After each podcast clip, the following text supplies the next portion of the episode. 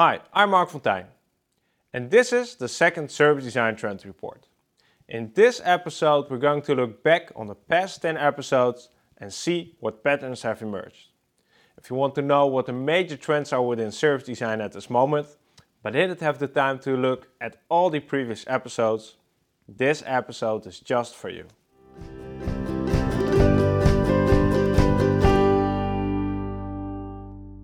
If you haven't seen the first trend report, where we talked about things like internalizing service design, the rise of service prototyping, the need to measure value and impact, and the transformation of business culture, be sure to check that out too.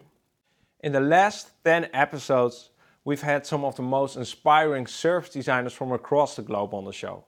People like Xing Yang, Louis Alt, and Stefan Moritz. We talked about topics like service culture, about the next great service providers, and also about reforming design education. But some topics just kept coming back throughout all the different episodes. Topics that give us an insight into the current trends that are shaping the service design field. In this episode, we'll be talking about three trends about artificial intelligence services, about democratizing service design, and finally about doing the right thing. So let's take a closer look at these trends one by one. The first trend is called artificial intelligence services. Almost everyone talked about this topic. It had different names like cyber services and superhuman services, but in essence they were all the same. Uh, I will ask when when will uh, artificially intelligent services uh, become quite well known? When will people know what they mean? Sure. Okay. Yeah. Artificial intelligence may still sound like sci fi or something that is only used to drive autonomous vehicles. But it's making its way into services and it's doing it fast. Touchpoints that are being digitalized will soon also be augmented through artificial intelligence. Just imagine a whole call center crew being replaced by one artificially intelligent service. A service that is much cheaper, more consistent, and provides a higher quality. And according to Kristen Lowe, it's already happening literally there's been examples of software intervening in this process now and starting we're having artificially intelligent agents start to represent themselves either through voice or text as intermediaries for a company. Mm. and they're taking over some of that customer interaction. The rise of ai is unstoppable. Though there were some interesting questions related to services. The question is not if we should be using artificial intelligence within services it's much more about how can we humanize AI.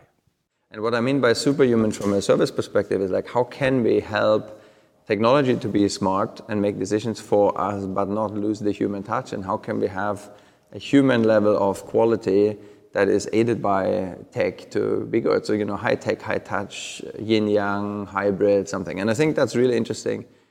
One of the first things people talk about when they think about AI within services are chatbots that you as a customer interact with. But there are many more applications for AI, as computer vision and voice recognitions. If you haven't done it already, now is a good time to start thinking about which touchpoints in your services could benefit from AI. The second trend is called democratizing service design. What can we do? Oh, well, it's interesting that you use the word democratize service design because that is the, the language that we're using within uh, my division of Capital One. Democratizing service design is about spreading the design process, tools, and mindset throughout the whole organization. It's about letting people without a design background take ownership. If you want to design services that make a lasting impact and scale beyond all those labs, experiments, and accelerators, we need to make service design practical on a day to day basis so that everyone can participate. And not just in a sprint, but as a long term strategy. Mauricio Manhães already said it.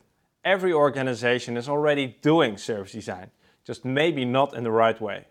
Service dominant logic today points uh, clearly towards service design. at, at some point, it's uh, it's possible to to say that uh, even companies that don't know service design, they must be doing service design, although not the in the better way. This means designers need to move beyond just designing services. They need to design organizations and the conditions in which scaling happens naturally. An easy first step is to get people familiar with the design language by showing them our tools and how they can directly benefit their work. The next step is to facilitate, guide and help them to get started. But always move out of the way to make sure ownership stays theirs. The third trend is called doing the right thing. In the last 10 episodes, a lot of guests have talked about companies that are asking the question, how is it that what we're doing adding value to our customers and our business? Are we actually doing the right thing? People have something much, much, much bigger than us, bigger than us people who sell things to them. And we truly need to be there to facilitate and assist. And that can take a lot of different forms. Companies looking for ways to create value for their customers are coming to the conclusion that it's getting harder to innovate and create a competitive advantage on a single touchpoint level they realize they need to take a look at their business from a more broad and end-to-end perspective. Going back to square one in order to answer some of these fundamental questions means that companies need to have a clear and compelling vision that guides them forward. A vision that goes beyond a single line of text. Something that the whole organization knows this is why I'm here. We're trying to do that. It's not my little part and it's not just the words that that yeah, yeah, yeah. top said. So how can companies act on this trend tomorrow? Well, start with the easy but often overlooked part.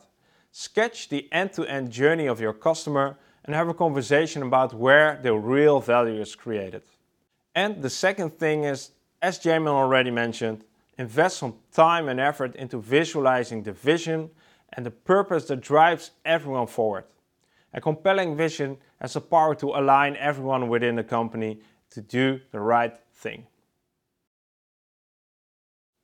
So that's it. These are the three major trends that are shaping service design at this moment based on what we've learned in the last 10 episodes of the show. What do you consider the most important trend? Share your thoughts in the comments. We really get to design a better world, you know? Uh, few people uh, get to say that, you know, and as service designers, we, we get to say that. You can catch a new episode of the Service Design Show every two weeks on Thursday. So if you enjoyed this episode and like to see more, be sure to subscribe and check out some of the past episodes. If you're curious what the trends will be in the next 10 episodes, keep watching.